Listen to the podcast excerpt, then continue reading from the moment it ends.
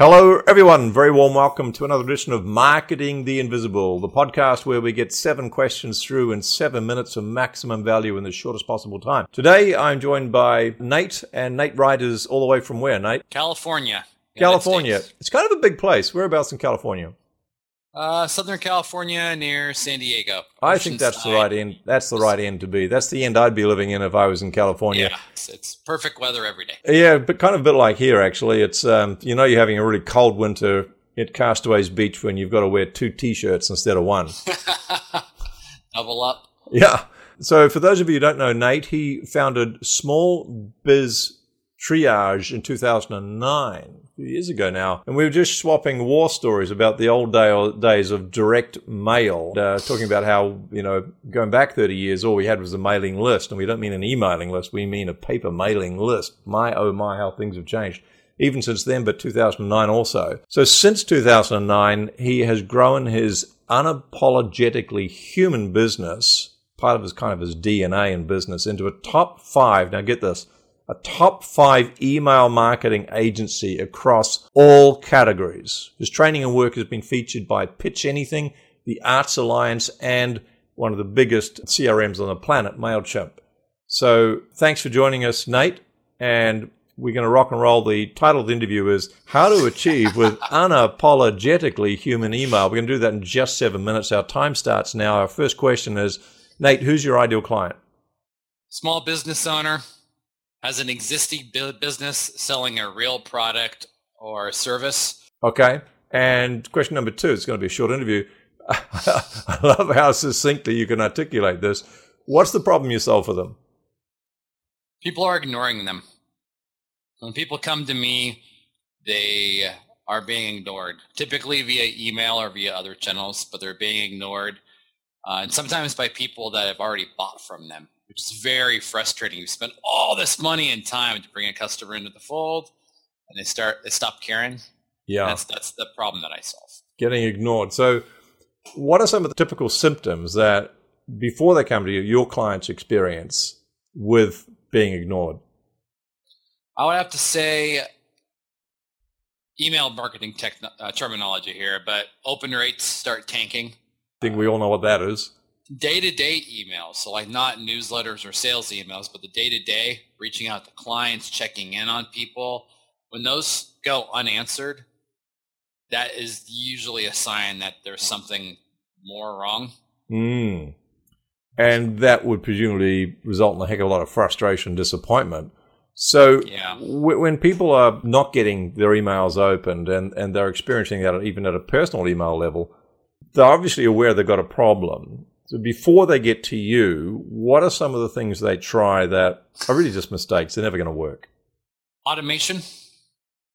Uh, typically, find most of the, my my clients have tried and failed at automating things. I need a 36 email drip campaign that'll solve everything. And I was like, do people open email number one? Do they know who you are? Do they care about who you are? How good is your list? Like I start asking them questions and it just falls apart.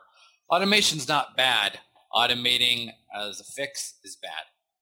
And pushing too high a volume. People get the they'll buy these gigantic lists and email it all at once. They get blacklisted, or maybe they're not blacklisted, but large lists create new problems. And there's a few cases. There's always outliers where that is a mm. good solution, but it is an outlier. It's not the rule. And when you think about it, if someone has got this problem of not getting their emails open, buying a large list is probably going to just magnify the problem. So they're not really getting the core core issue here, right? So let's look at what they can do to solve the problem in the form of one free action that people can go back and implement whether they work with you or not. They can take this one thing, implement it, and it may not solve the whole thing, but it'll take them a step in the right direction. One valuable free action. I would have to say with email software, it usually has a chance to personalize. You'll see it like, hello, first name, blah, blah, blah. Using the personalization tag of a company name is really, really powerful. So using it in the subject line or, or in a sentence is really, really helpful. Now you need to make sure it's a human friendly company name. So not Leadsology Limited, Unlimited, LLC, NAACP, Alphabet Soup, Alphabet Soup, but just Leadsology. Right. Watching all caps versus lower caps. So actually manually scrubbing that column in your list will go a long way, but using it in, in the verbiage too.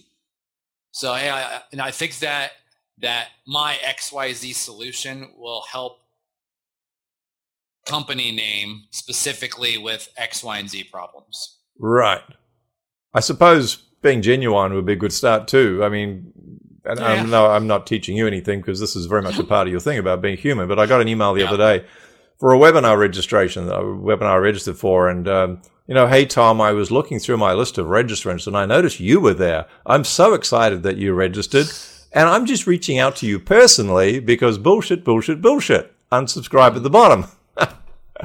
Yep. So it would be a good start to actually cut the freaking BS out. Um, and I'm kind of interested in exploring that in the two minutes and 24 seconds we have left.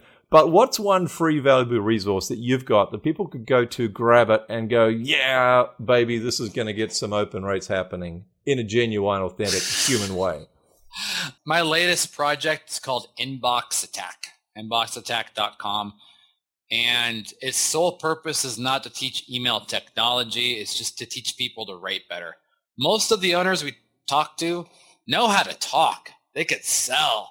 Second they start typing something up, it just gets boring. Right. So, so we, we go through that. We go through frameworks, things learned from screenwriting, things learned from uh, novelists, from ad copy experts, from experience, from psychology, to help people write in a way that actually triggers that human response. Because we're starting, they're starting conversations with strangers or continuing conversations that have gone cold, that awkward silence. Hmm. Yeah, I don't know what it I'll, is. And I'll have a, I'll put together a special code for that, so it actually is free Excellent. without a credit card free. so we've got two different kinds. Okay, cool. So inboxattack.com and we'll have the code underneath the interview somewhere. So from just over a minute left, from all your years of experience, and clearly you've got a few under your belt, what's the best, most valuable free tip that you can give people? Out loud test.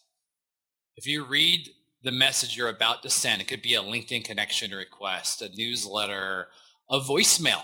So You're I'm just going to important and leaving a voicemail. okay. I'm just going to repeat that. So it's an out loud test. out loud test. So you read it out loud. And if you find yourself biting down on words like you're chewing through a gristle, you need to reword it. It needs to be something that you would actually say out loud to a human being. And if it feels awkward, then it needs to be rewritten. It needs to be tweaked. That is a fantastic tip. Boy, I wish I'd thought of that. You know, I so what's going to happen now is going to say Nate Wright says that you should do an out loud test, and then it'll be someone once said you should do an out loud test, and then it'll be as I've always said. but you'll get some credit for a while at least. Thanks, Nate. All right, cheers. Thanks for checking out our Marketing the Invisible podcast. If you like what we're doing here, please head over to iTunes to subscribe, rate us, and leave us a review. It's very much appreciated.